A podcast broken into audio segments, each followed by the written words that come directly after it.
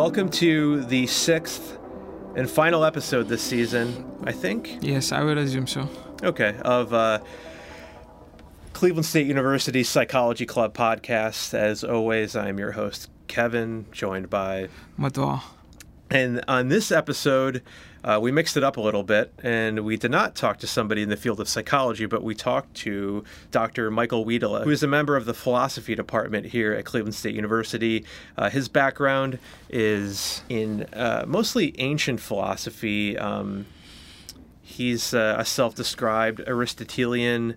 Um, I know he has a strong background in Platonic philosophy and Neoplatonism, um, which we will get into if you don't know what that is.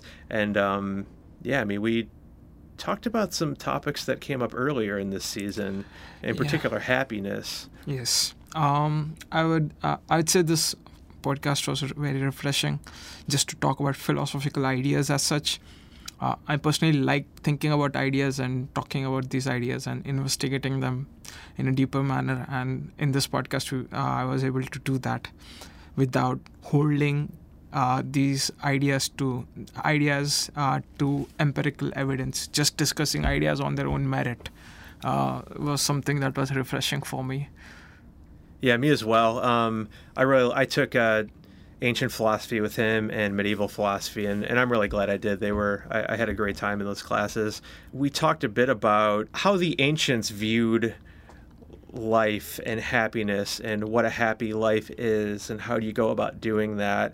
And it turns out that you know their ideas were were pretty durable, um, which is pretty interesting, I think. Yeah, we uh, we covered how philosophy developed over the ages, right from ancient philosophy to medieval philosophy to to the cusp of enlightenment.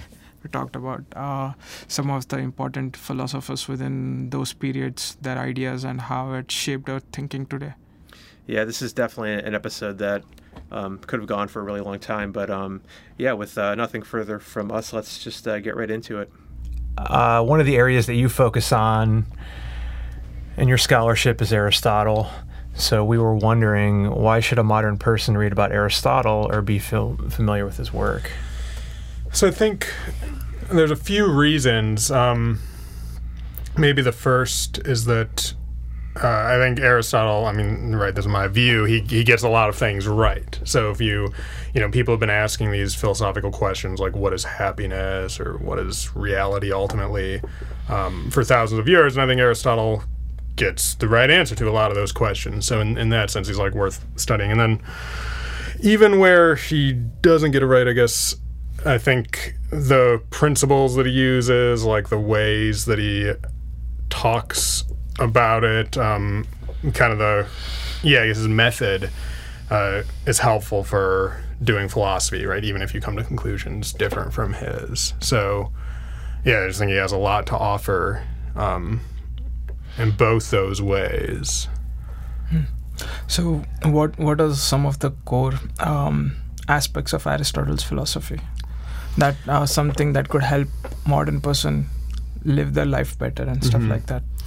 Yeah i mean i think the part that's most relevant for living your life better is the is the ethics. So he has a few books on that. I mean nicomachean ethics is the most famous. And and it the central question there is what what is happiness and how can we attain it right? And and he in answering that he develops a whole theory of virtue and so on and and I think that's the thing that's most directly practical in a way. Um, I know in full, contemporary philosophy of science, you've got a lot of people who are starting to take Aristotelian metaphysics as theory of what reality and existence is, and then apply that to try to understand what we're doing in empirical science.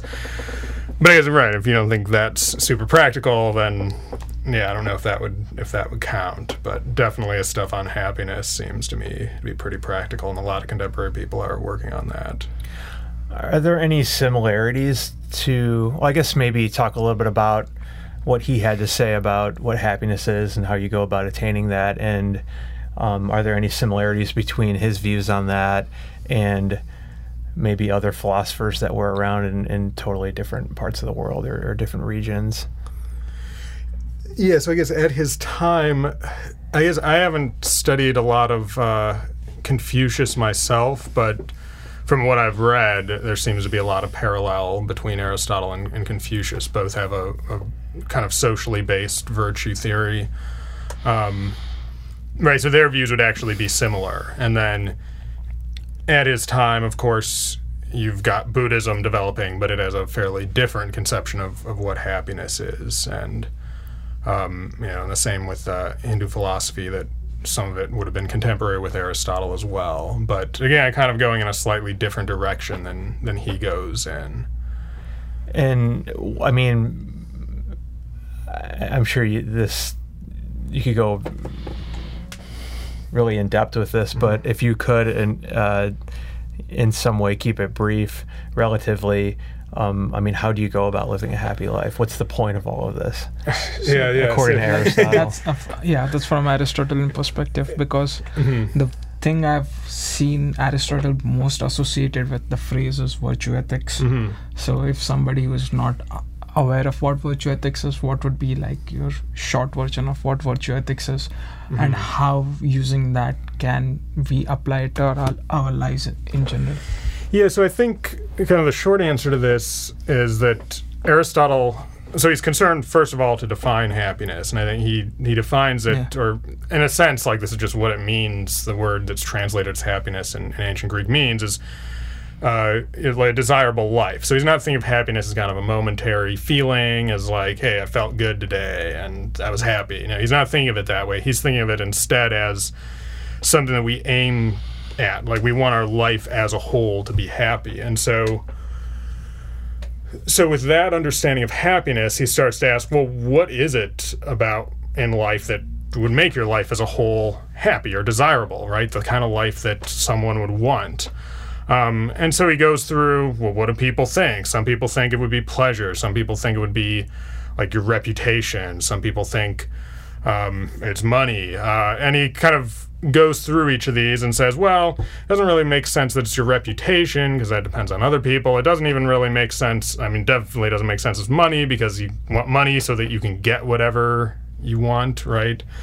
Um, and it's it's not really pleasure either. He thinks because the goal in life is not to like feel good at every single moment. Um, you know, he would think, know, there needs to be time when you're mourning the loss of a loved one or something like that. That's all part of a natural human life. And so he doesn't think pleasure is really your goal either, right? I mean, in the sense that you don't want to feel good at every moment. That's not the point in life. The point is to do these different human activities and do them well. And so the word virtue in ancient Greek, that just means excellence. And so that's his idea is like there's certain activities that we as human beings do, do those well, which means do them virtuously. Hmm. And if you can kind of, if in your life you're able to do that, then your life was really a desirable and worthwhile life.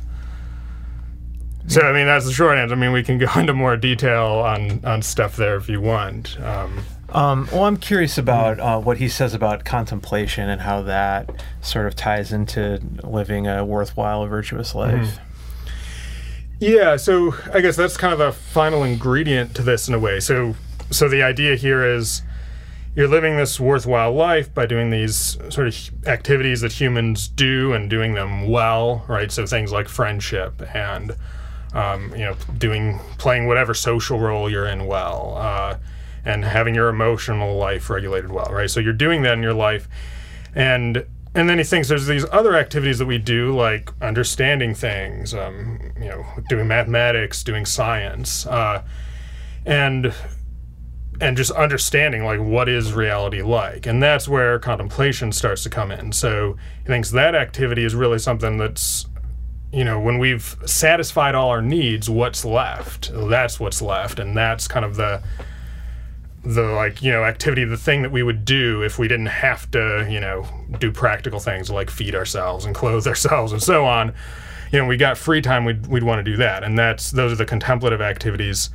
Um, and to give some, yeah, again, this sounds kind of weird, but to give some pretty concrete examples, I mean, I still think people more or less live this way. Like, what do you do when you're you know done with taking care of the chores and done with your job and whatever um, what you know people go to movies they they listen to music maybe they hang out with friends um, or watch a play or read a book uh, and those are all like fundamentally um, contemplative activities. And so those are the, kind of the activities that Aristotle thinks are really what make life worthwhile most of all. And then there's another aspect to this is he wants you to be able to do this with your own life too. So look at your own life and be able to understand what's going on with it and say like, yeah, I did things well.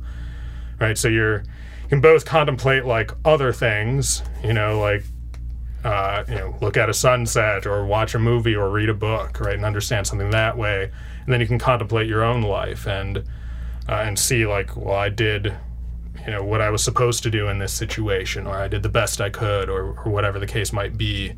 Um, and and it's kind of that activity is the core of what he thinks happiness is because that's what kind of all the other activities we're doing are for on his view is to allow us to be able to to contemplate right to just see and understand what reality is understand who we are um, and so on uh, if you know, if I think of that just from, I don't know if this is how he means it, but just from my own you know personal experience. Obviously, this is anecdotal, but um, you know, like if I'm maybe having like if I'm looking at like a lazier period of my life where maybe I'm you know not quite as sure about what my goals are, what I'm doing, and you know maybe I'm not putting as much effort into those kind of like like maintenance activities as far as well these are just the things that need to get done and um and whatever, you know, and like I just had maybe had different attitudes than I have now.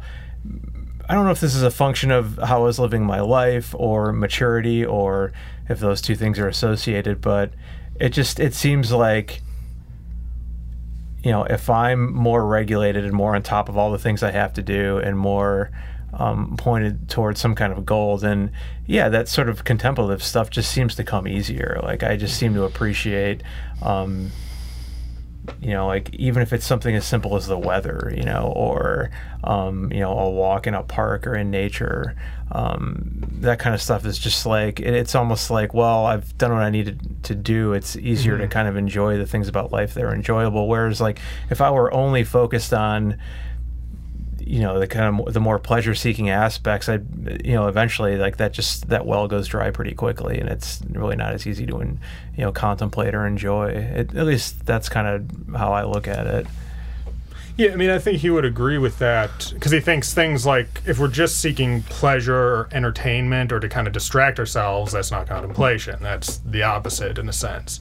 And even thinks those kind of like just vegging, you know, in front of the TV or whatever, you know, if that's kind of a modern day example. But I take it he would think, yeah, maybe you need to do that sometimes in life. Like you're exhausted after a hard day of work, and that might be a way to relax for some people, and, and that's fine. But that's not contemplation, because contemplation is where you're not just vegging, right? You're actually appreciating what's there and, and appreciating for what it is. Um, yeah, and I think that's his idea. That's why he thinks the the moral virtues, kind of where you're keeping your emotions and taking care of your practical business, those are all necessary for contemplation because he thinks in order for contemplation to happen, you kind of have to be at a point where you're stable uh, in life, right? Where your body is kind of more, I don't know, if like not just like relaxed in the sense of like, oh, right now I feel relaxed, but just in the sense of where like, hey, I'm not starving right now, or I'm not, you know, any number of things not distracted, right? So that you can have that intellectual focus that's necessary for contemplation. And so, yeah, I take it he thinks like contemplation has got to be part of a rather an ordered um, and, uh, you know, yeah, I don't know what the word for it is, but yeah, it's like an ordered and um, excellent lived life because that's what's going to give you that ability to to engage in those higher intellectual pursuits, which is what's necessary for contemplation. So this might sound a little bit academic, mm-hmm. but do you think? Uh, so from what it seems to me, uh, like by what you have described Aristotle's conception of happiness, do you think Aristotle thinks happiness as to borrow a phrase from some other philosopher, thing in itself, mm-hmm. or it is as a byproduct of things that we do? Uh, uh, that yeah, we yeah. found, find more meaningful in the moment and in the l- long run. Yes, I think he thinks of it as a thing in itself. Uh, Okay. it, it is. I mean, he thinks the that happiness really just is the activity of contemplation. So it's when we're contemplating, then we're happy. But since you can't just like contemplate all the time, you know, like we were just talking about, you can't contemplate unless you've taken care of these other practical matters in your life and, you know, are living in a certain way. I think, sure, everything we're doing is kind of for the sake of being able to do that activity of contemplation. Okay. And so, yeah, he thinks that's the thing that happiness really Okay. is. And, you know, it's something you can't have in isolation. So it's got to be part of this whole life. Hmm.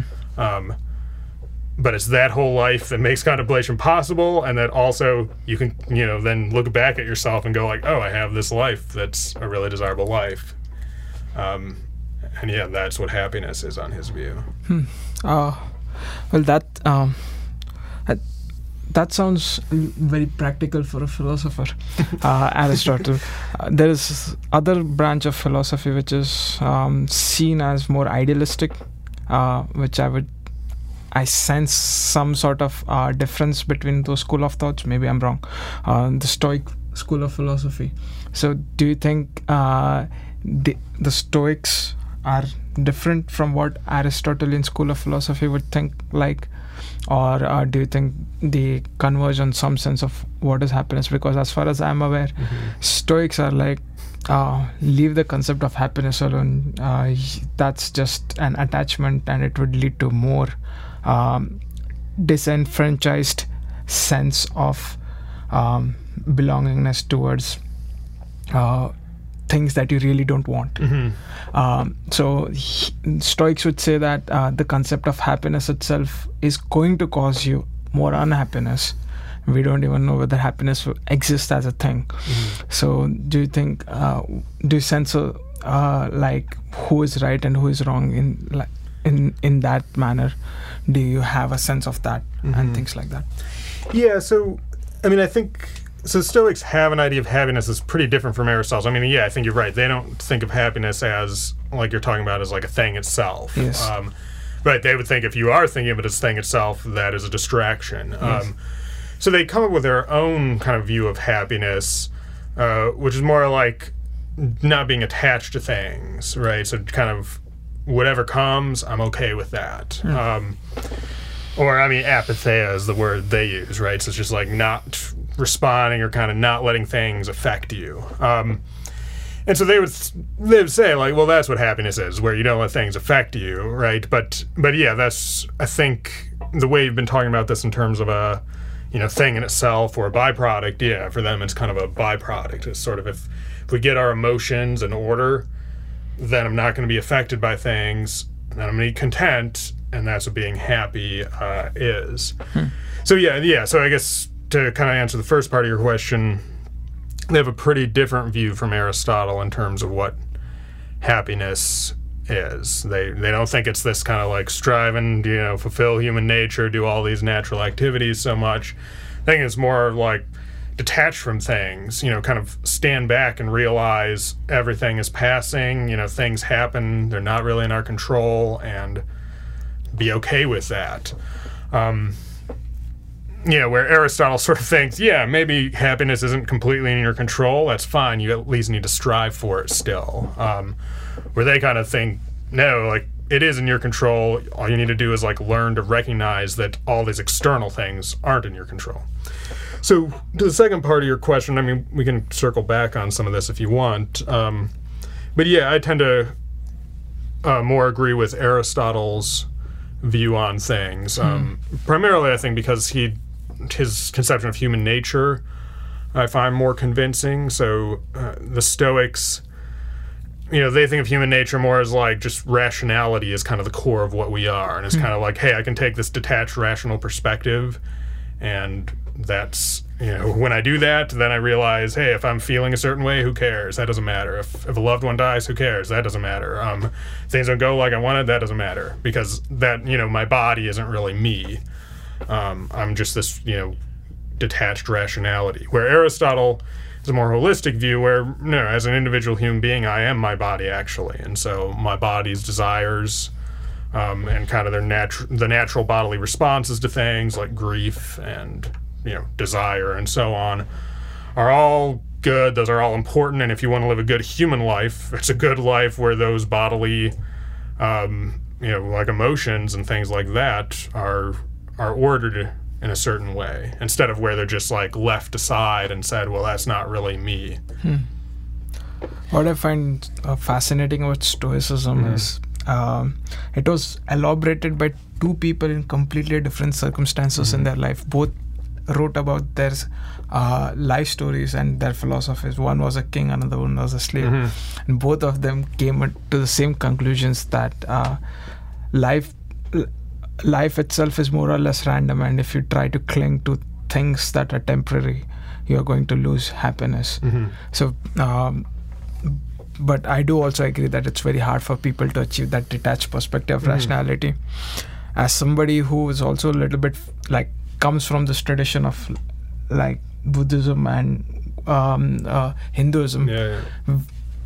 I see that strain of thinking even in the Hindu and the Buddhist yeah. philosophy where they were like, um, you cannot be in control of things that happen Mhm. to you. Uh, so the best way to do is uh, to detach yourself from it and um, w- just be a watcher of events that happen to you instead of Mhm. identifying yourself with those events. Mhm. Uh, but as I said, it's very hard to do that. Most people don't do that even in India. Like it's Yeah, very yeah, hard to do that, even though they come from that philosophical school of thought. It, it seems like with the Stoics, they it's almost the idea or the um, aspiration is to be able to do this in a total vacuum, like where it's like. You know, you mentioned like, oh, if my wife passes away, it's just my wife passing away. I'm going to look at it completely mm-hmm. rationally detached from that, and it's just, it seems completely incompatible with human nature and probably neurobiology and a, and a bunch of other stuff too. You know, where it's kind of like, well, that would be great. I mean, that would be a lot easier, but it's not really taking into account the fact that, you know, while there may be individual differences in the way that people grieve or, you know, uh, how long it might take them to do that, like that's certainly something that's going to happen. And just to, you know, take such an extreme example of like, okay, I'll just use the person that's closest to me in my life, and if they pass away tragically, I'm just going to be like, it's cool. it's just like if anyone else's wife died, like I'll be fine. You know, it just, it's like, I don't know. To me, it just seems like I want to say like, okay, good luck with that. Um, Mhm. You know, of course, you know, in a sympathetic way, but, um, but yeah, Yeah, I mean, like I do think, so I do think it's like possible, because yeah, it seems like Buddhist monks achieve something like this, and so does Stoics uh, sages, right? It's not easy. Uh, I mean, I think the interesting question here is like, is it desirable or not, right? So even if it's like difficult, like, is that what we should be shooting for? And I think Aristotle would say like, no, that's not what you should be shooting for, because that's not human nature.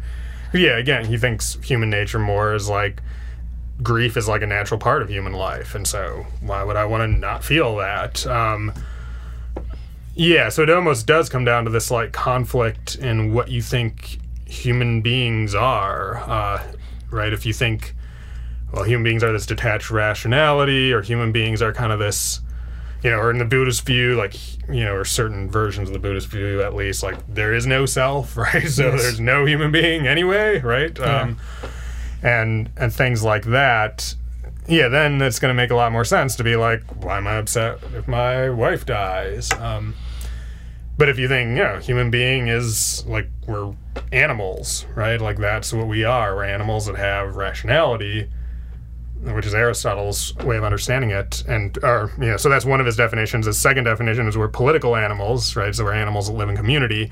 Then for him this is just crazy that you wouldn't Participate. like grieve. Yeah because it's like not participating in the community if you're not grieving over your wife dying right? That's the community you had with her and then with the wider community as well. And so yeah he would think you're just not being human in that case. And and that's not even desirable right so Hmm.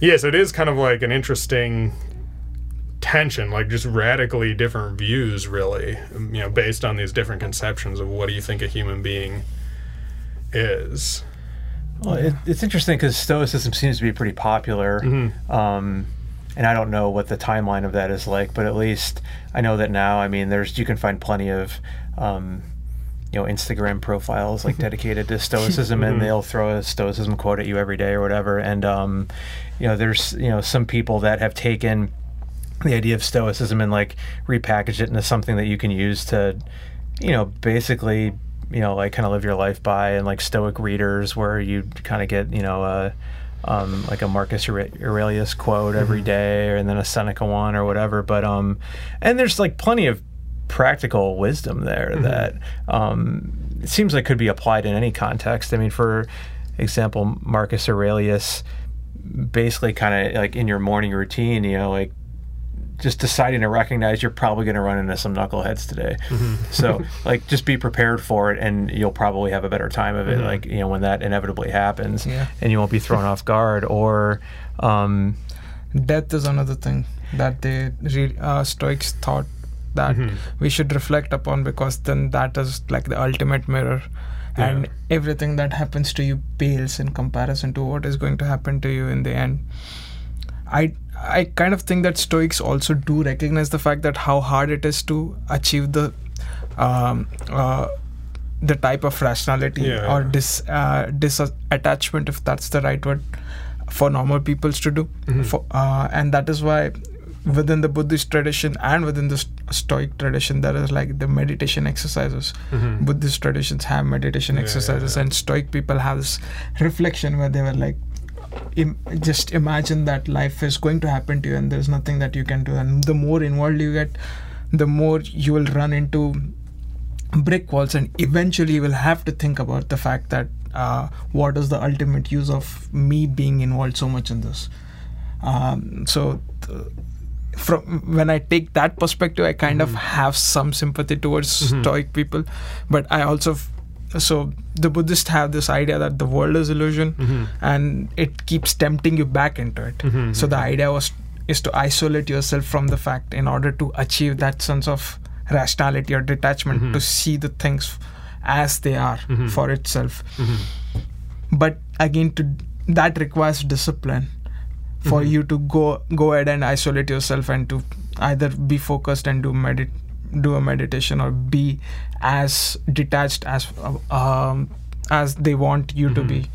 And maybe and as aristotle says maybe that's not the point. That's not what you should be doing at all.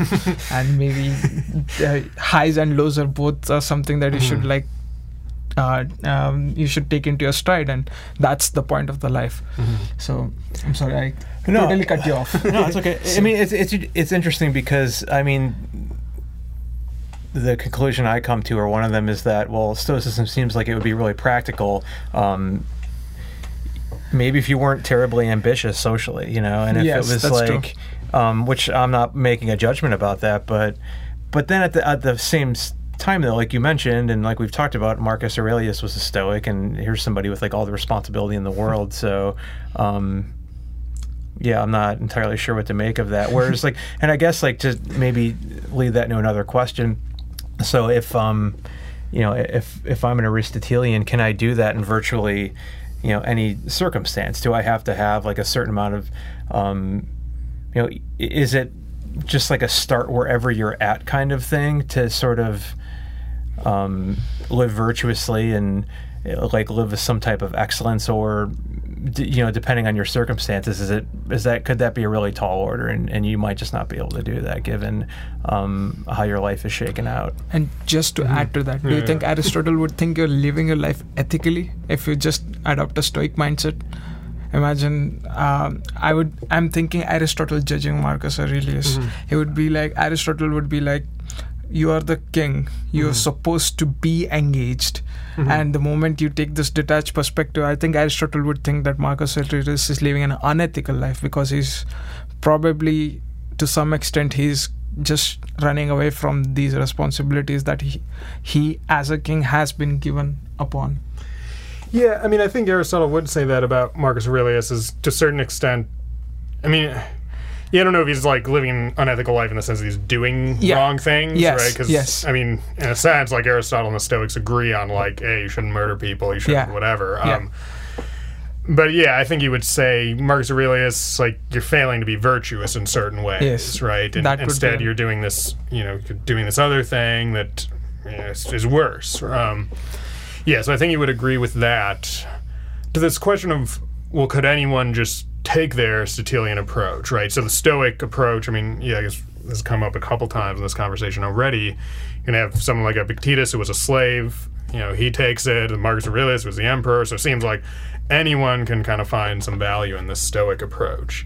And I agree, there's a lot of value in it. Um, but it, yeah, Aristotle's approach would be I mean, if we stick strictly to what Aristotle, like himself at the time, would have said, right? Uh, I think he would have said, no, happiness is not even possible for like slaves and women, which is, you know, most of his society, right? Because um, he thinks of happiness as this like you know living this really flourishing human life which is not possible for people for everyone right if you're born into a certain situation or you know if you're oppressed in your society like women were at his time that's just not you're not going to be able to achieve those kind of virtues um, at least at his time you wouldn't be so so yeah his happiness does have that feature where it's kind of like it's not there open for everyone and i think that's historically one of the reasons why Stoicism became really popular in the Roman Empire um, when it was kind of you know you weren't you weren't kind of like standing out in your community anymore because you were in a bigger you know in Aristotle's time the small city states you kind of made a big difference in your community and that's what like the virtuous person is like um,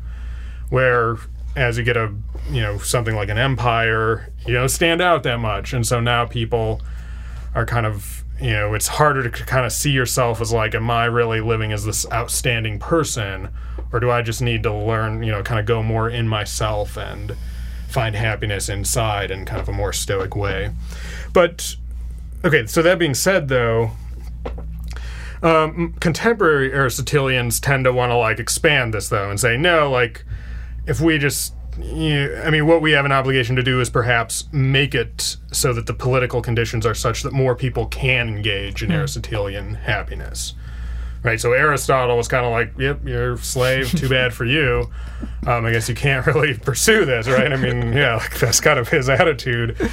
And, and you know, people who defend that here to take a basic Aristotelian approach now obviously don't say that. What they say is, well, what Aristotle already was kind of hinting at uh, which is this is why politics is so important because we need to make society such that the most people as possible can engage in this Aristotelian happiness. Hmm. Um, and I guess one other thing on this issue is that I take it like Plato, uh, who's contemporary with Aristotle.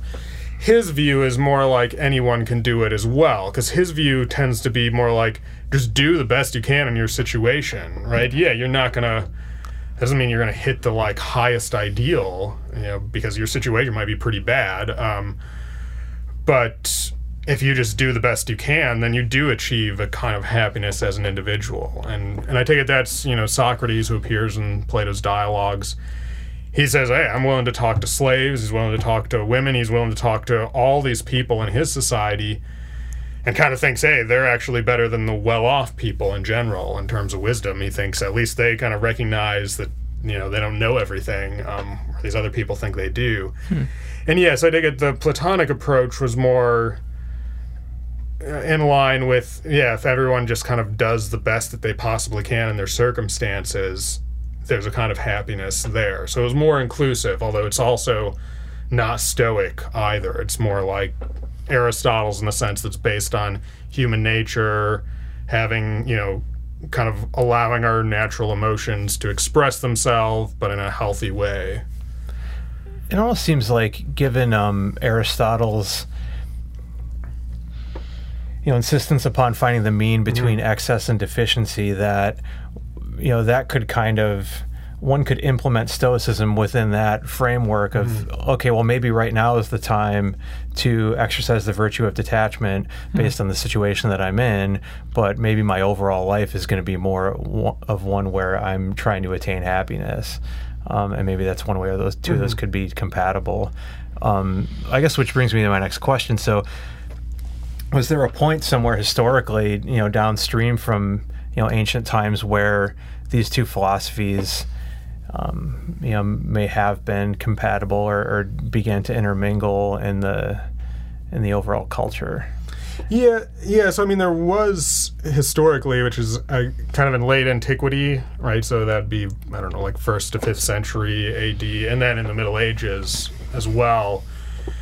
You have both of these traditions sort of respected and and people are kind of like weaving them together kind of trying to take what are the insights that stoicism can give us what are the insights that aristotle can give us what are the insights plato can give us and, and kind of working those together. And so yeah a lot of medieval philosophy is is like that. Um, you know and kind of like in thomas aquinas for example is kind of the major western medieval philosopher you know, he'll quote Aristotle all the time, and that's he's basically an Aristotelian. But he'll also quote Seneca, who's a Stoic, um, you know, and quote him positively as like, oh, here's a good point, uh, you know, that Seneca makes. Um, and so, so yeah, these were kind of, you know, beginning. I mean, early on, really, uh, in the I guess would be third century A.D. with. Uh, with Plotinus, who's a you know a Neoplatonist, Plotinus takes a lot of Stoic ideals and kind of puts them together with Aristotle and so on. Yeah, because I think, I mean, and this is consistent with Aristotle's own methodology, because he says, I think it's in Book Two of the Metaphysics, sort of the beginning of Book Two, that the truth is is kind of like a, a barn door, like anyone can hit it. Like anyone hits it, right? We all get little parts of it. No one gets the whole thing. And so that's why we need to learn from even those that we disagree with. And right, that's the point Aristotle is making there. He's kind of, you know, we need to learn from those who came before, those we disagree with, because they're getting part of the truth. And and and yeah, I mean, the way you're suggesting, you can kind of take the Stoic insight and then fit it into a overall Aristotelian framework. Or the other direction, right? If you were a Stoic, you could say like, well, I think the Stoic framework's the best, but let me take these Aristotelian insights and maybe help modify Stoic framework. Hmm. So, I want to ask you something uh, about your interest in 19th century philosophy mm-hmm. too, because I know you are interested in that. Yeah, yeah. So before we begin with that, I would like to ask, what is your view about uh, like enlightenment? I know we are moving mm-hmm. away from Aristotle yeah, to enlightenment as a big leap, mm-hmm. but uh, and we hopefully we should get to post enlightenment also, mm-hmm. which is what 19th century mostly is. Because, um, uh, but what your view about this enlightenment as a philosophical school of thought and how big of an impact it has had and what philosophy is today mm-hmm. yes it's had a major impact um, my view on it is not super positive in a way like in a way yeah like it's kind of enlightenment is the dark ages i guess from an aristotelian perspective because most of the thinkers, or kind of especially the early Enlightenment thinkers, were anti-Aristotelian, um, and you know I think I got a lot of things wrong there. Hmm. Um, at the same time, I mean, the real like high like German Enlightenment thinkers like Kant. I mean, I think he's like a first class like thinker, and you know, and he's right up there uh, with the greats like Plato and Aristotle. Um, and so, if he's like the representative of the Enlightenment, then yeah, there's a lot of good stuff there. Um, you know, so it depends whether you're, you know, is Kant your Enlightenment person or is like Voltaire? Because I don't like Voltaire. I don't really like um, Descartes that much, but um, but yeah, someone like Kant who really kind of takes insights that Voltaire and Descartes and so on had, but then really works them out thoroughly into you know full system. I mean, yeah, I think he's back to doing like really good philosophy in the way if, that like the Greeks did. If I'm right, Kant mm-hmm. Kant was the person uh, that brought an end to enlightenment to some extent. Yeah. Um, I don't mean it in terms of moral. Yeah. Uh, uh, I mean it in terms of philosophical terms because um, he was the first person to question whether we can actually know the thing called the big T, that is the truth. Yeah, yeah. Uh, that was the whole Enlightenment project. I mean, it did not stop the Enlightenment project. It still carried on in yeah, terms yeah. of Bertrand Russell and stuff like that later. Mm-hmm. But uh, he was the first person to actually start questioning whether uh, uh, what the Enlightenment people were talking about rationality and science and finding mm-hmm. the big T out there, whether we can actually find it or not. Mm-hmm. Um, so I think. so you wouldn't count him as as enlightenment. I would uh, I would yeah. count him as enlightenment, but like the last yeah, enlightenment, like the last, phil- yeah. last, enlightenment philosopher, because uh, mm if I trace the history properly, and I'm not a philosopher, I'm I, I might be completely off on this. Once Kant stops like mm-hmm. working his enlightenment, and he reaches the conclusions that he reaches yeah. completely using the enlightenment ideas, and he works it up to its last point. Mm-hmm.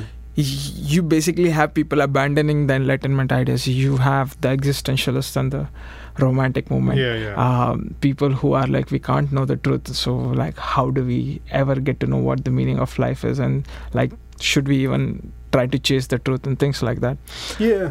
Yeah, and I mean, this is where I, I kind of said, like, it depends what we mean by enlightenment, too, because Okay. I think, like, the French and the British enlightenment were pretty different from the German enlightenment, Yes. right? Where Kant is, I mean, Kant, like, himself claims to be, like, a representative of the enlightenment, right? Yes. He has a whole little uh, treatise or whatever it is on, on it's called, like, uh, what is it called? Like, it's on enlightenment or something like that. And so, um, yeah, so he takes himself to be an Enlightenment thinker, but you're right. He's a pretty different than kind of the British Enlightenment thinkers, Yes. Fran- like Voltaire or someone like that. Yeah, because he he kind of doesn't think you can just kind of hey, we're gonna just figure out like the ultimate truth now, Yeah. right? Um, and yeah, and so he ends up being more influential on Romanticism and on these like anti-Enlightenment kinds of philosophies Hmm.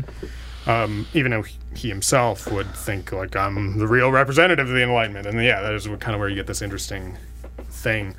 And so, yeah, that's what I mean. Like, if we talk about the Enlightenment as like the French and British Enlightenment, I think that seems like a new Dark Ages to me because like it's anti-Aristotelian. It's like yeah, they think they figured out everything where their like systems don't make any sense. Um, where if Enlightenment we mean like Kant, which you know has even though it's not the same at all as like Aristotle or Platonism, it still has like that really sort of like thoroughly worked out rational framework. Um, and and kind of right and more careful too, and in the sense of saying what can we know, what can't we know, and let's be really careful about uh, that.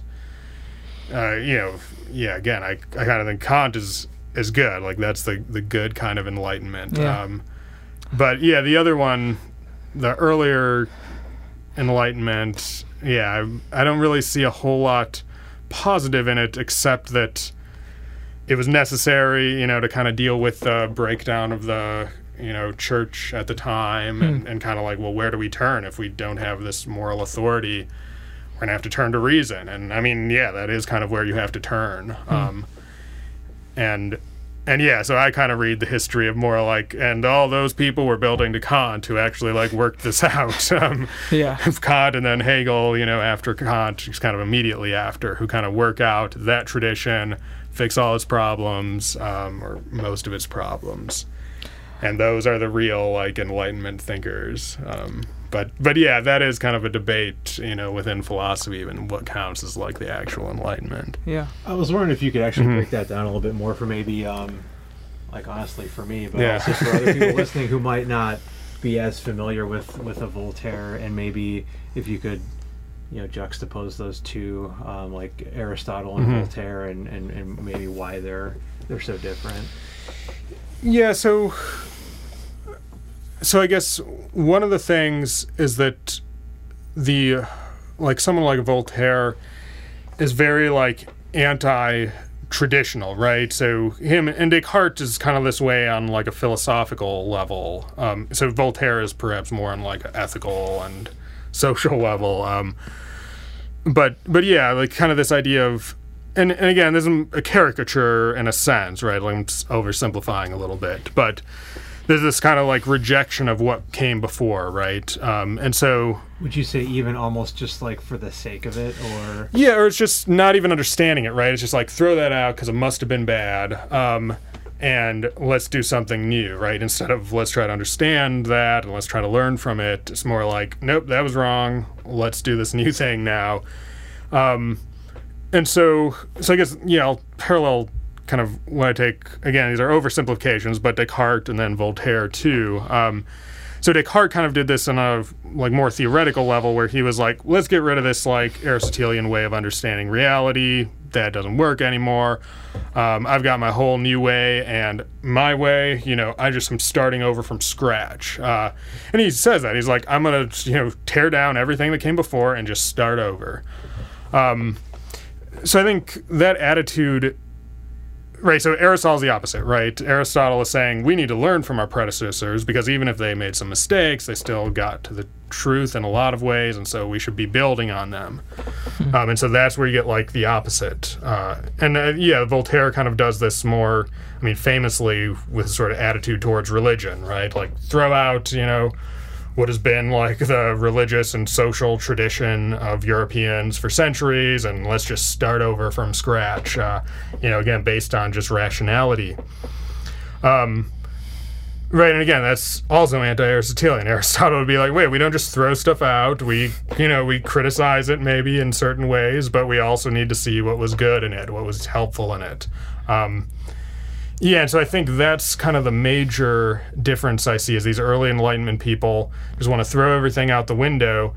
And because they did that, they make like a lot of mistakes, right? They start over and and like what happens is like really interesting, but they get a lot of things wrong. They come up with problems that's like insolvable on their own system. And so so it's not until you get to Kant who you have someone who's a little more balanced uh, in his attitude, where again, he'll have this kind of enlightenment attitude like, well, I'm doing my own new thing now. Um, but he's learning from his predecessors. And then he also is just more careful where, you know, he wants to make sure, you know, where did people come before him get things right? Where did they overstep? Um, and he's very critical of people, you know, traditions that came before him. But at the same time, doesn't just want to throw them out the window, right? And so I think, I mean, a good comparison is Kant's attitude towards religion compared to Voltaire. So Voltaire is just like throw it out, like this is all nonsense. Um, Yeah. where Kant is more nuanced. He's not super like, hey, I'm you know, I'm just going to defend Christianity here. Uh, but he also is not like very harsh on it either, right? He thinks oh, it can offer a lot of good, especially when interpreted in the right way. Um, you know, he wants to give kind of a rationalistic interpretation of Christianity, but yeah, again, for him, it's not let's throw this out the window. It's more like let's see what was here, let's see what was true in it, and let's kind of go from there. Where Voltaire is going to be like, nope, all that was nonsense. Um, yeah, and so that's why, again, this early enlightenment is, I mean, in my mind, is kind of a misnomer because it's like, oh, let's throw ourselves back into the dark ages where we don't, you know, where we, you know, we're not going to like learn from people who came before us. We're just going to like throw them out without any good reason to do that. Um, or, you know, for just like political reasons, like, well, I don't like the church and therefore I'm going to have to like throw out everything associated with it. Um, yeah, I just don't think that's like a helpful like way to approach things in general, right? Um, you know, even if you don't like something, that doesn't mean there's not a lot of good and truth in that. And learning to see that is the important thing instead of just like throwing it out um, and starting over. Yeah. Yeah. As- Go ahead. okay. Uh, as far as I know, Kant's most work is a response to David Hume Mm-hmm. Yeah. because David Hume was like one of the greatest Enlightenment thinker, Yeah, yeah. and I like I personally like Hume. Uh-huh. Uh, I uh, I mean I. I, I have like bit of sympathy towards enlightenment because we have today's scientific method established during enlightenment era Mhm. for example bacon john stuart Yeah. mill uh, they've worked out how like how to really understand causality and things like that and like i know the, there is a popperian version of it Mhm. uh, that comes later but um, that's more or less an accumulation of what has happened before but can't i think we also need to stress this fact that anti-enlightenment doesn't mean anti-reason. Mhm. because like uh, the philosophers who come later do put reason as the thing that is important. So they, they don't argue illogically. They just say that um, some of the tenets of enlightenment don't work work upon itself. Mhm. um, so uh, i do like f- from my personal perspective as i read the history of philosophy i see like the kant working very much within the enlightenment tradition Yeah. but the person who after whom the enlightenment doesn't like go further you have like Mhm. uh, kierkegaard and nietzsche Mhm. Yeah, yeah. and uh, he- hegel is another person but like then philosophy kind of takes political turn too yeah, uh, with marx adopting hegel and stuff like that Mhm. so, uh, so from that perspective, I was thinking Kant as like the last person to use enlightenment. Yeah. Ag- s- now since we are in the 19th century uh, European philosophy, I want to ask you a question. Stop you really quick. Yeah, go I, ahead. want to like his, put a, his- like a pin historically in where you're Okay. at, but uh, but there's one more like Aristotle question Sure. want ask, and I'm kind of curious. So, you know, Aristotle being as influential on, uh, you know, a, a Saint Thomas Aquinas and Christian thought in the Middle Ages, yet not having the same view of God that they would ad- adopt entirely. Mhm. Um, I'm curious if we could just wildly speculate what you know and Aristotle would have might have thought based on you know his framework about how Hmm. you know his view of reality and his view of God how that influenced culture down the line from him and sort of what he might make of that. So you're asking like, hey, if Aristotle could kind of look at things now and be like, what would he think, or, Well, or what, er, or- or, what, or is the question more like, hey, would Ar- you know, what if Aristotle lived like 300 years later? Would he have become Christian, or? Or yeah, if like well, okay, so like I guess maybe coming from okay, Aristotle has this view of God, and it's not anthropomorphic, hmm. and it's um, sort of like the first because mm-hmm. um, forces of nature kind of thing, reason mm-hmm. why things happen, but not necessarily a loving God that you would pray to that mm-hmm. listens to your prayers and mm-hmm. you know, things like that. Yet he was so heavily influential on Christian thought, which mm. obviously has those components to mm. it. And I'm curious mm. what he might make of that. Yeah, so I mean, yeah, I think you could. It's hard to tell what he would make of Sure. it, right? Because it's before, but yeah, I think he would go and kind of one of the two directions that medieval Aristotelians went. Um, so you have people like Thomas Aquinas uh, in Europe who who go in the direction of like, hey, I'm Aristotle, but then I also have faith, uh, you know, in the Revelation, you know, in the Bible and in the church and so on, and and so that faith tells me things that are true that you can't know through reason, but that don't contradict reason either, right? And so he would think, yeah, we can't know through reason that God like answers prayers or interacts in history or things like that.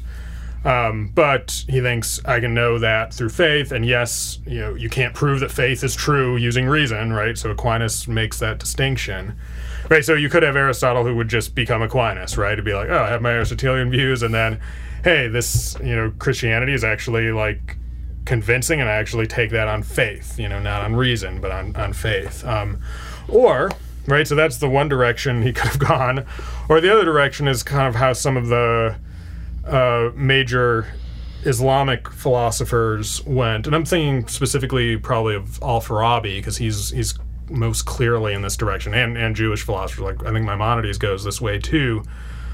Um, is to sort of say, well, look, Aristotle's philosophy is right. Um, yeah, we can figure all this out by reason, but we still need religion as like a social. It has a social function for average people, right? Everyone's not going to be a philosopher, and so they need to be. They need to have a way to relate to the absolute, right? To relate to reality. That's kind of in more anthropomorphic terms. So they need to think about God as like I pray to it, and it's kind of like this person-like thing. Um, and so Aristotle himself probably has that view, it seems, uh, at his time, right? So, Yeah. you know, there's like Zeus and Hera and Athena, right? And I take it Aristotle's view, I mean, this is kind of speculative, but this seems to be the basic scholarly concept or consensus these days on Aristotle's own uh, relationship to, to Greek religion would have been something like, yeah, all that's like strictly speaking false, right? Like, you know, there's Zeus not doing any of this stuff that we say he does in the myths, and when we're celebrating these festivals, like, yeah, that's not actually true. What's true is what we know philosophically or scientifically, but those are still like really important. Um, you know, it's important that people have those myths, and it helps our community kind of come together. Um, and so, yeah, and so people like Al Farabi kind of in the Middle Ages in the Islamic world thought, hey, that's kind of how it is maybe with Islam as well, right? It's it's kind of this, you know, it talks about God in more in like a you know anthropomorphic way sometimes, but yeah, that's helpful for people who aren't doing philosophy. But if you're doing philosophy, you kind of realize, well, those anthropomorphic things are false and maybe there's other you know there's not like one true religion either. There's different cultures have their own religions um, but we do need religion you know for for its social function. So i think yeah if you go back to the, kind of the original question then i think yeah what would aristotle do kind of in light of this later thing? He'd either become you know someone like al-farabi who would be like well i'm doing my philosophy and religion is you know a way of popularizing that getting people to kind of live well and to help educate people in the community. Um, or he'd be like a Thomas Aquinas, is like, hey, I'm doing this, and then, well, I, you know, have faith in Christ actually, and now I accept all these truths on the basis of faith, and I think they're literally true. Um, but you know, and you know, but they and they don't contradict reason, you know, and we go and we do philosophy and theology. Uh, but you're actually, you know, in that case, he would accept things that you can't prove rationally. In the former case, in the Al-Farabi case, you don't really accept those things you can't prove rationally. You just say, yeah, those are, you know, ways, metaphorical ways of talking, so other people, you know, you know, it's it's kind of I, if I explain to you, you should be virtuous because if you don't, you're going to be unhappy. You might be like, "What are you talking about? I'm going to be unhappy if I don't live a virtuous life." It looks like if I get like money, power, like sex, like that's great. Um, where you know, where if you tell people like, "Hey, no, you're going to go to hell if you do those things," a lot of people would not do those things if you tell them they're going to go to hell, right? Where if you just say, "Well, you're not going to reach true happiness in life," they won't care, right? And so that's why I take it. Even people like Plato and Aristotle at their time seem to not be against telling, you know, these kind of like myths about torture and the afterlife or heaven or something. You know, their own versions of that kind of thing. Um, you know, even if they didn't think that was literally true. Hmm. Yeah. I think it's easy now to look on that stuff and just think like, well, look at how nefarious organized religion is, and you know, it's like they're using fear to control people, and like hmm. clearly you're not going to burn in hell for eternity if hmm. you, you know, steal a piece of like, like a candy bar from a store if you're a Yeah. kid or something like that. Like, why? Who would say that to somebody? That's nuts. But at least you know, like from the from a different perspective, it's kind of like, well, they weren't really trying to do that necessarily. They're mm-hmm. kind of taking into account the fact that you know, even if people have the intellectual capacity to do philosophy, most people probably just don't even want to. It doesn't even sound mm-hmm. fun to them. So, hmm. what's some other way? And then it, it seems a lot less, at least from that perspective, like this sort of like nefarious, like we have to, you know, control the populace and because, you know, like we're evil. And I'm sure the Illuminati has something to do with it and the lizard people or whatever. But Yeah, yeah. I mean, I think that's that's kind of the interesting thing, right? Because the Enlightenment, the early Enlightenment, sort of cast this as nefarious, right? It's like you're trying to control us and so on. Um, but I think what Aristotle would look at this, and you know, what people like Al-Farabi looked at it as, is no, like we're t- trying to tell you the truth in a way you can understand it, right? And if you can't understand like what's literally true, right? That you're going to be unhappy, and that's like the worst thing that can possibly happen to anyone. Uh, if you're not going to like understand that, if I tell you that, you're going to f- not find that convincing to you know changing your behavior. I'll tell you in a way you can understand, which is you're to suffer pain forever. Uh, but, you know, and, and yeah, it's not, and it's not even, you know, especially in in someone like Al Farabi's view, and I mean the same goes, you know, with a lot of Christian teachings as well that people like Aquinas would think are metaphorical. Um, yeah, it's kind of it's not to control you. If you want to understand the philosophy, you're welcome to it. Uh, they see it as you know a stepping stone. Is first you're going to understand it and kind of like I'm afraid of this because I'm going to go to hell. And then, you know, if you want a deeper understanding, maybe you realize, well, wait, no, I'm not afraid because I'm going to go to hell. I'm afraid because this is just not good. And that's like not what I want at all. Um, and so, yeah, yeah, I don't think, I guess, yeah, another way it's not nefarious is they're not trying to hide anything. It's just more like, we're not going to tell you kind of the literal truth until you're ready to hear that. Or if we do tell you the literal truth, we'll also tell you this, you know, more metaphorical thing because that's the thing you're ready to hear. Well, thanks for asking that question. sure. So, yeah, let's He- Hegel and Nietzsche and uh, pick up where we left no, off. and that's actually that's a perfect segue to the type of question I was thinking about because, as you mentioned, um, during uh, the medieval times we had Thomas Aquin, Mm-hmm. Aquinas and people who thought religion was important. But then come come the Enlightenment people, who are like religion is a form of social control, a bunch Yeah, of yeah. myths given to you by the church, and Yeah.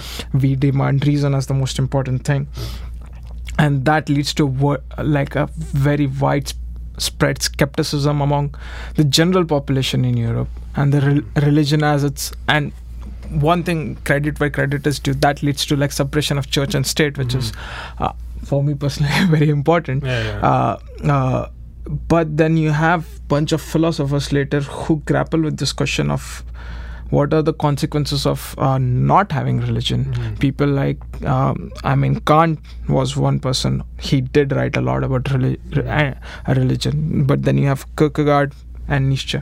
These are the like the two existen- existentialists who are like everybody talks about. Nietzsche famously announced death of God. Everybody knows like like Mhm. maybe you could elaborate what actually death of God means. Mhm. Uh, it's supposed to be a tragedy. Um, uh, Kierkegaard said that um, faith, religious faith, helps him to deal with existential angst. Mhm. Kant uh, famously put on the moral principle Mhm. about do unto others what you expect others to do to you Mhm. and he said uh, christianity had something to do with it so these are the people who said that religion uh, they grappled with the consequence of the society becoming irreligious Mhm. and what do, what are your thoughts about that uh, how much do you think uh, there is um, there is something to be uh, said about that fact Mhm. about uh, once uh, the society becomes more and more irreligious, uh, the moral uh, foundations of it becomes uh, very harder to replace and stuff like that. hmm Yeah, so I think, I mean, to step back a little, because I, I think what's kind of underlying this shift that happens in the 19th century, um, and I guess like begins earlier, is is that there's within Christianity and especially within Protestant Christianity, uh, Yeah. there's this tension between almost like two different ways, two totally different ways of understanding religion. So the one Yeah. is this like social understanding of religion, which is kind of what we were just talking about, right? Where uh, you know, religion has this really important social function that even if we're only telling myths that aren't actually true, so what? Like, this is really important socially because it kind of gets everyone kind of accepting the same moral code, kind of living according to the same customs, having the same basic values, right? And so, right, again, that's how people like Aristotle or Al-Farabi, even Aquinas to some degree, are going to say, yeah, religion is playing that really important role, so we don't want to get rid of it, even That's though right, we that's think it's false, right? So there's that social kind of religion. Um, and then, but kind of what starts to develop, I guess, is in late medieval Christianity, especially, and then finally really flourishes in, in Protestantism, is this like personal kind of religion. This understanding of religion is my personal relationship to God or to the absolute, right? So I'm coming with my own personal beliefs, my own personal interpretation of the Bible, and then eventually, you know, goes into where you might not even be Christian anymore, but you still have your own personal religion, um, your own personal way of thinking about things, right? So now, in that case, religion is not social. It's just kind of your own personal beliefs about things, um, or about kind of what ultimate reality is. Um, okay, so that tension is there, like in in Protestant Christianity. Um, so what what starts to happen, I think, in the Enlightenment is people are like, well, let's get rid of the social kind of religion because they're yeah, it's like looks Yeah. like social control. They don't like it for various reasons. Um, you know, a lot of them is just like.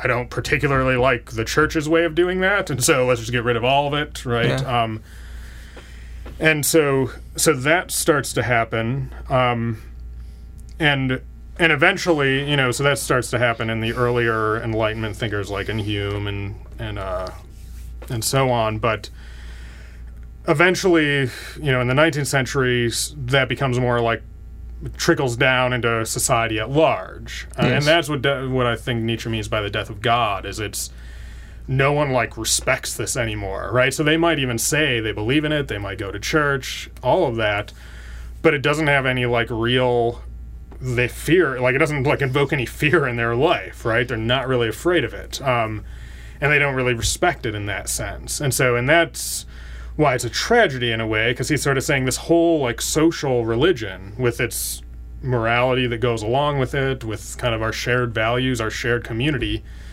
is gone. And like we killed it and now there's nothing to do. Like it's gone. And and you can't this is not even a claim about whether god exists or not. It's just a claim of like it's no longer operative socially right? It no longer is having that social influence. And, and god no longer is having that social influence. Right and so nietzsche kind of thinks like okay it's gone.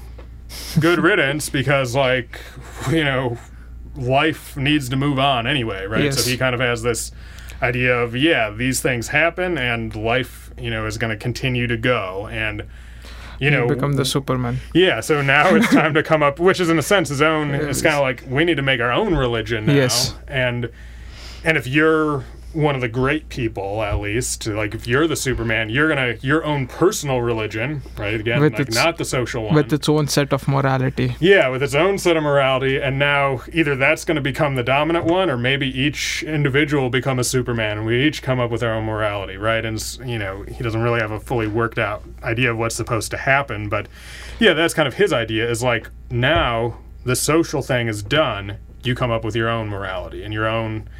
You know, so he kind of takes that idea of this personal religion to the extreme, gets God out of it too, because he's like, I'm just making this up, right? It's not Yes. like I'm receiving some revelation from God that's, you know, my personal interpretation of the Bible is God telling me how to interpret it. He's like, no, I'm making this up, and no one should get in the way of that, right? And so God needs to get out of this picture because God's like someone else, you know, there in my way. Um, Yeah. Yeah, so I take it that's like Nietzsche's sort of like response here, right? Um, the other thing is, I guess you mentioned with like Kant and Kierkegaard, and I think they give you the other two responses to this idea of having a personal religion, right? So Nietzsche's again is kind of like, so if you have a personal religion, go for it, right? Make up that means you're making up your own personal morality, your own everything. Um, where Kierkegaard, his view seems to be more like no, what I need to do, and you know, yes, it's going to be a personal religion, but it's one where I'm going to receive something from God, right? So I get some kind of like faith, which is something I can't make happen for myself, and then I accept that. I mean, maybe it doesn't happen to me too, right? So in in Fear and Trembling, for instance, the sort of pseudonymous author that's like writing it is saying like, I don't have faith, and like I respect faith, I wish I had it, but I don't. Um, uh, you know, and he's talking about Abraham's faith and, you know, saying like that's great and it's, you know, that's like the most amazing thing and the hardest thing to do and I can't do it. Um, right. So it's not saying, you know, on, on that view, it's kind of like this is not in my power. But, you know, if that moment comes and I can accept it, that's the most authentic thing to do. Right. And so, so again, it's kind of the same idea of like a personal relationship to the absolute. But now instead of in Nietzsche where it's like I just assert, you know, it's My me doing what I want. Um, This is more like no, I need to be open to something happening that I could never predict and never expect, and when it happens, I've got to accept it, and that's going to be really difficult, but I need to do that. Um, so those are kind of two responses. Kant, I think, is like a third one, where so both Nietzsche and Kierkegaard share this idea of being anti-rational. Like they sort of, you know, Nietzsche's just pretty explicit about it. Like, yep, reason doesn't give you truth. That's just like your own will to power. If you want to believe in reason, that's fine. That's your own religion. Um, but like rationality does doesn't doing what everyone thinks it's doing. Right? It's not giving you the absolute truth. Um, and Kierkegaard kind of thinks the same thing as well. Right? He would be less radical in the sense that I take it Kierkegaard would think mathematics, you know, gives you some truth. Um, but yeah, you would think it doesn't give you the absolute though. This, you Yes. don't really get the full picture of, of reality through rationality. Whereas Kant is more like, you know, you do like sure reason doesn't give you the ultimate truth, but it does give you like everything you need to know in order to live. And so so Kant thinks, hey, we can do science. We can use reason to figure out the world as far as we could ever understand it by using science, and we can do ethics and you know figure out how to live. Um, and so on Kant's view, it's kind of like reason can figure out everything we need at least, even if it doesn't give us everything. Um, and so, you know, Kant kind of goes back again to this more like, so my personal religion again can be sort of yeah, I might have my own personal way of expressing that or thinking about it or relating to it, and that's fine. now I can do that, although, you know, and we can still function socially because we can all agree on the rational stuff. And I think he's still going to have a place for the social side of religion too. Um, you know, although, again, different people interpret Kant in different ways here. But yeah, I take it he would think, hey, religion might help people live morally. So great, like Yes. go ahead and be. You know, he'd he's just not going to think faith is giving you this extra thing that you could like never figure out or something like that. He's going to be more like reason can get us everything we need, but still like religion might be a helpful thing either socially or if you personally like thinking about things a certain way, great. Um, and so Kant is kind of the pro-rational side there. Um, you know, so yeah, again, you get these three views where Nietzsche is just like your own personal faith. It's not reason. It's your own personal like will. And, you know, it's not faith anymore. You got to make your own religion. You know, Kierkegaard is more like it's not reason. It's you know this faith that's coming from something totally outside of you might take hold of you sometime and be willing. You know, let that happen if it happens. And then Kant's more like yeah, all that. Yeah, reason. You know, all that's kind of nonsense. Basically, I think on Kant's view is you know, it'd be more like, yeah, reason can figure out how what we should do, what's right and wrong, and you know what we can know about the world through science.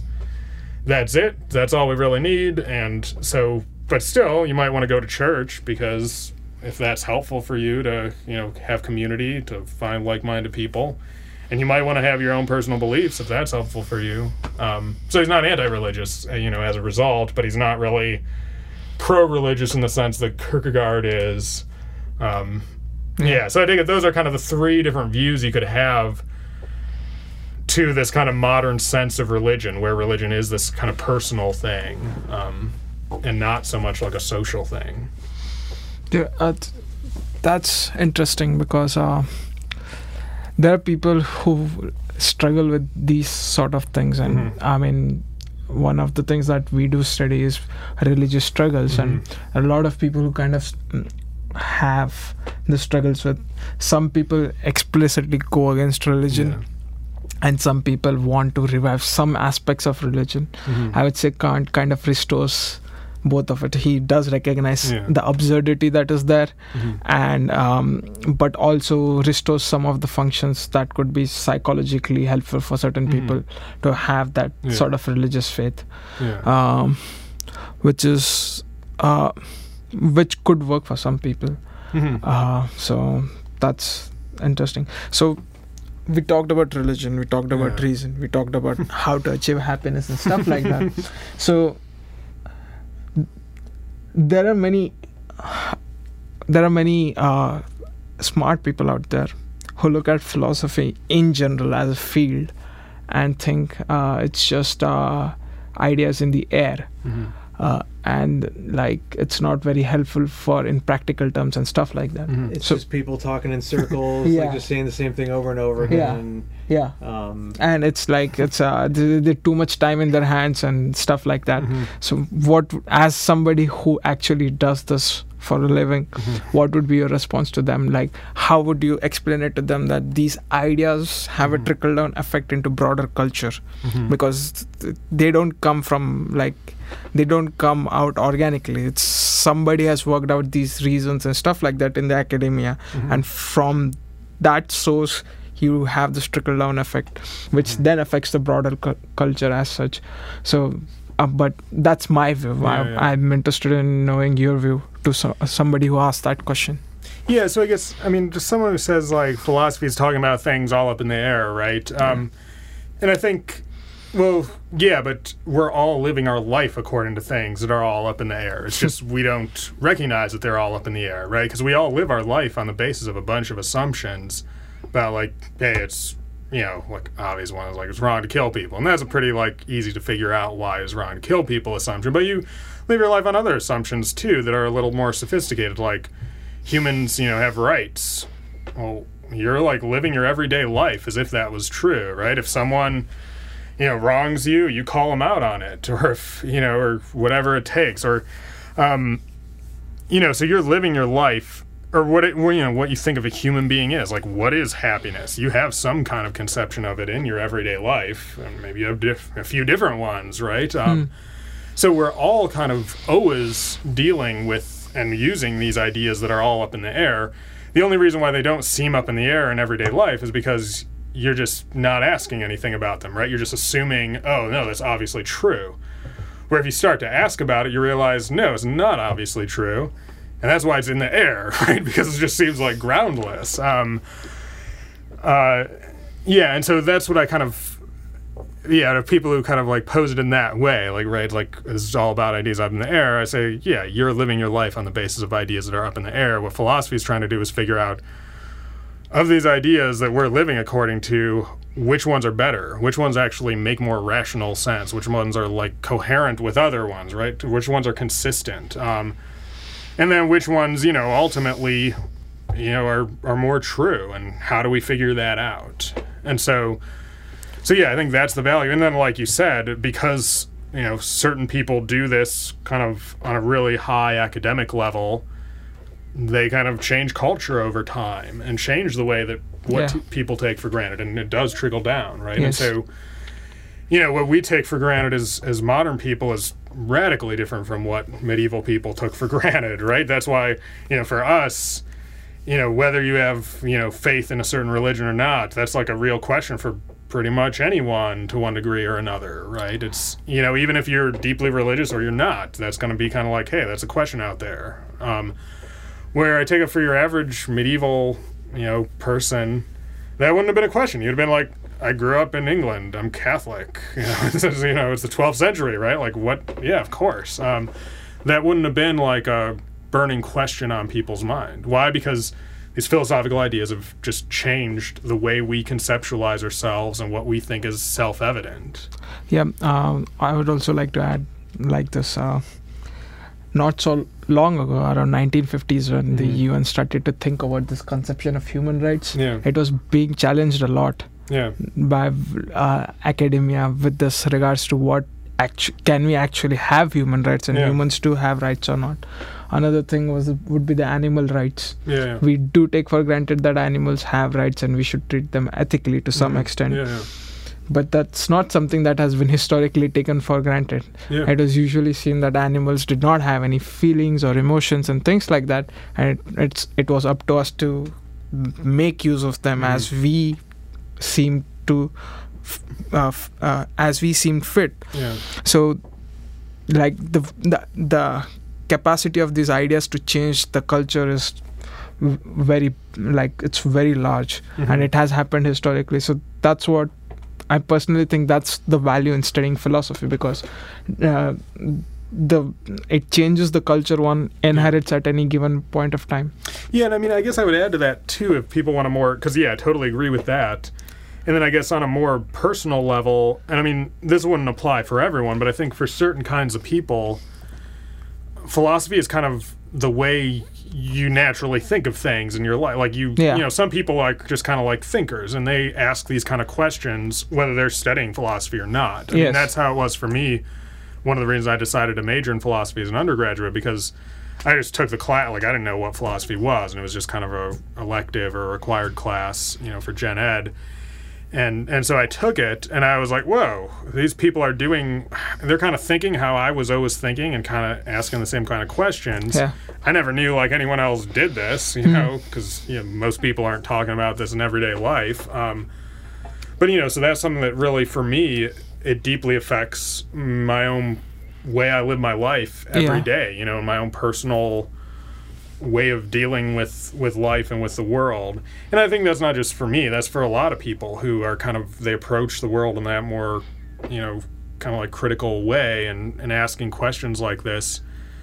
Philosophy can have real personal impact if if they study it. Um, and something you'd really miss out on if you didn't study it. Uh, you know, for certain people again, because you know I can't imagine what it'd be like if I didn't.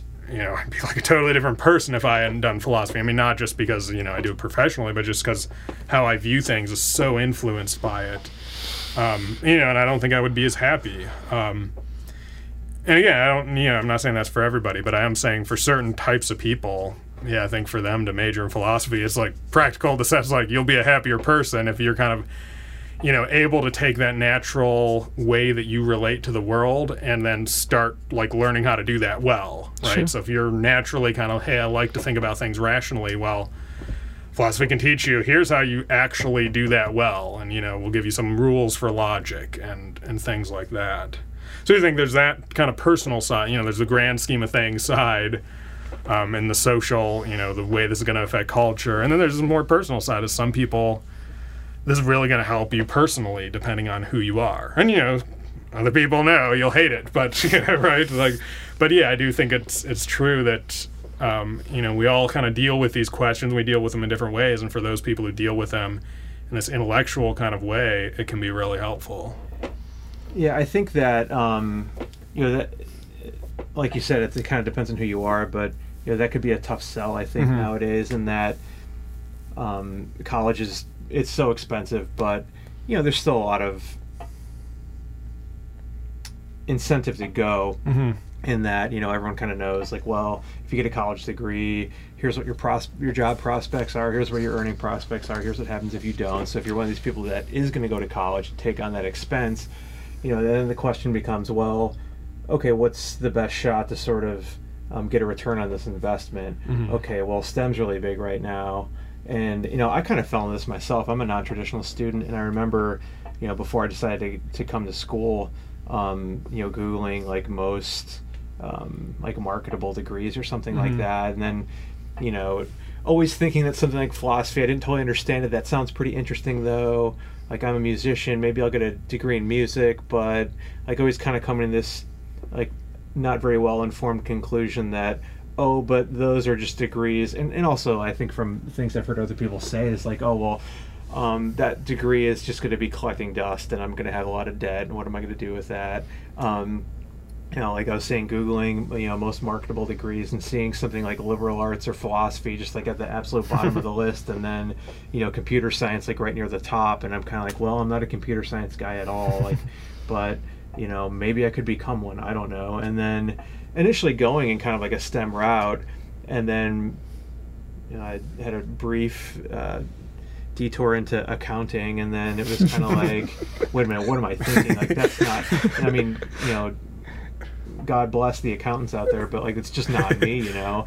Even to the point where you know i was kind of at this point where you know i was making a lot of changes and it was kind of like hey i've made a lot of changes. Who Mhm. knows? Maybe i could do something like this now. And then coming out of that and then saying oh yeah i'm gonna i'm gonna major in psychology to you know people that i knew and they're like yeah i kind of wondered what you were thinking with that accounting thing but you know like i say all that because you know, I, I really wish I would have gotten into philosophy earlier, and I, and I came to it pretty late in my you know undergrad career, and I wish I could have gotten more classes in. But um, just going in a route that was eventually more fulfilling to me, you know, has been worth it for me. But for a lot of people, that might be like I am, where they're just like, well, you know, I got to get a job. Um, I'm just going to go engineering because that seems like, oh, you'll make, you know, 80K, you know, at some point, and that sounds good, and I guess I'll do that. So when people are contending with that, it's kind of like, well, why go into philosophy? Mhm.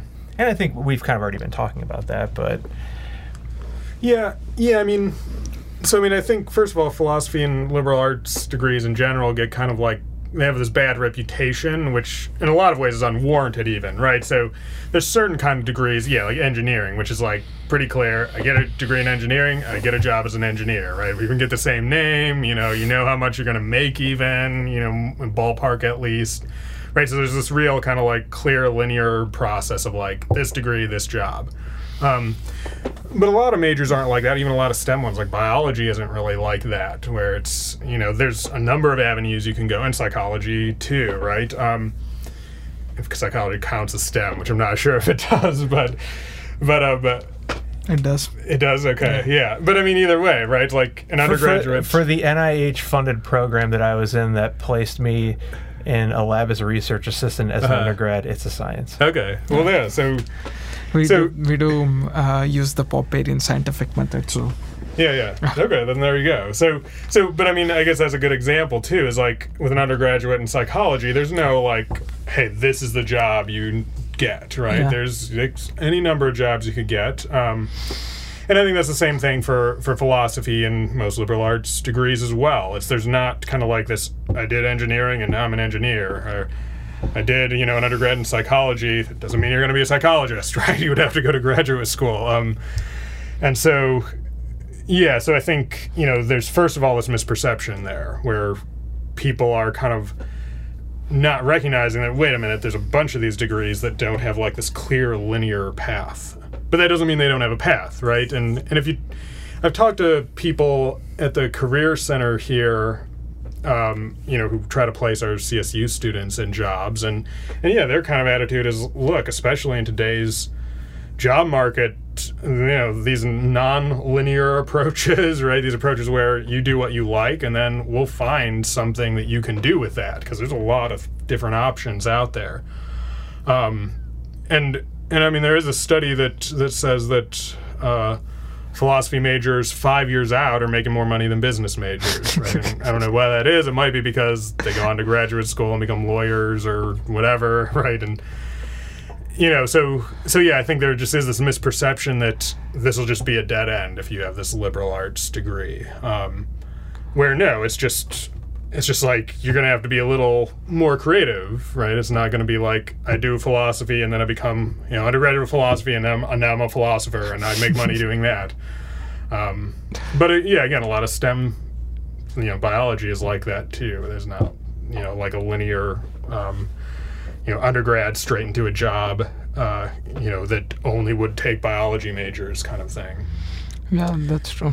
Yeah, so I mean, I think that's that's a lot of it. And then, yeah, I guess the second part of this would be you can do both, right? So you were saying how you found, you know, taking this personal fulfillment route was actually really helpful for you, and that's same with me as well.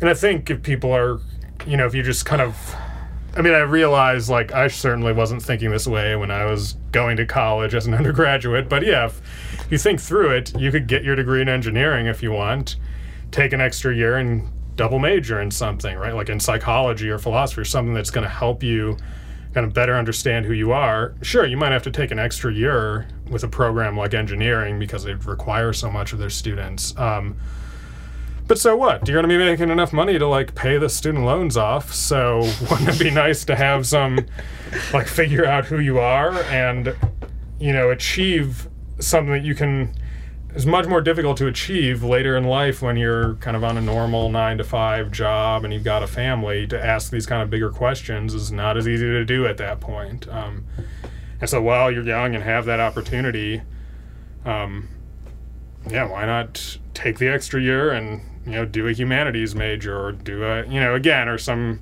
some major that's going to help you like achieve some personal fulfillment in addition to your money making major. Um, Yes, I mean, I think you know both those. You know, once we kind of recognize, hey, philosophy is actually not that bad in terms of getting you a job. It can get you a job. It's just not this like obvious, linear. You know, I got this degree and now here's this field that only wants philosophy majors. Um, and then combine that with the idea that, and I should also do something in you know in my college career that helps me better understand who I am in the world. And you know both those, I mean, you should either be like double majoring in philosophy or whatever, you know, is going to work for you. Um, you know, or yeah, just major in philosophy and you know, figure out what you know, find a career that that can use that, and and they're out there. Um, yeah, so yeah, I guess that's kind of like a lot, but. yeah, I kind of wish there was more of an emphasis put on that, you know, in, in the culture, and that it, it weren't something that just kind of got dismissed. I think. Mm-hmm. I think that you know even you know like there's so many adults out there. I think to, to a that would just say to a, a young person that they didn't even really know that well that they heard what they were going into that would be mm-hmm. like oh no you got to go into this like mm-hmm. there's no money in that what are you doing and it's like without even thinking twice there's just this knee jerk like why are you doing that you, you got to go into stem like mm-hmm. um, or you know like whatever it is or just something where um, yeah, it just I don't know. I just think like that any kind of anything that involves personal development just gets like a short shrift. I think.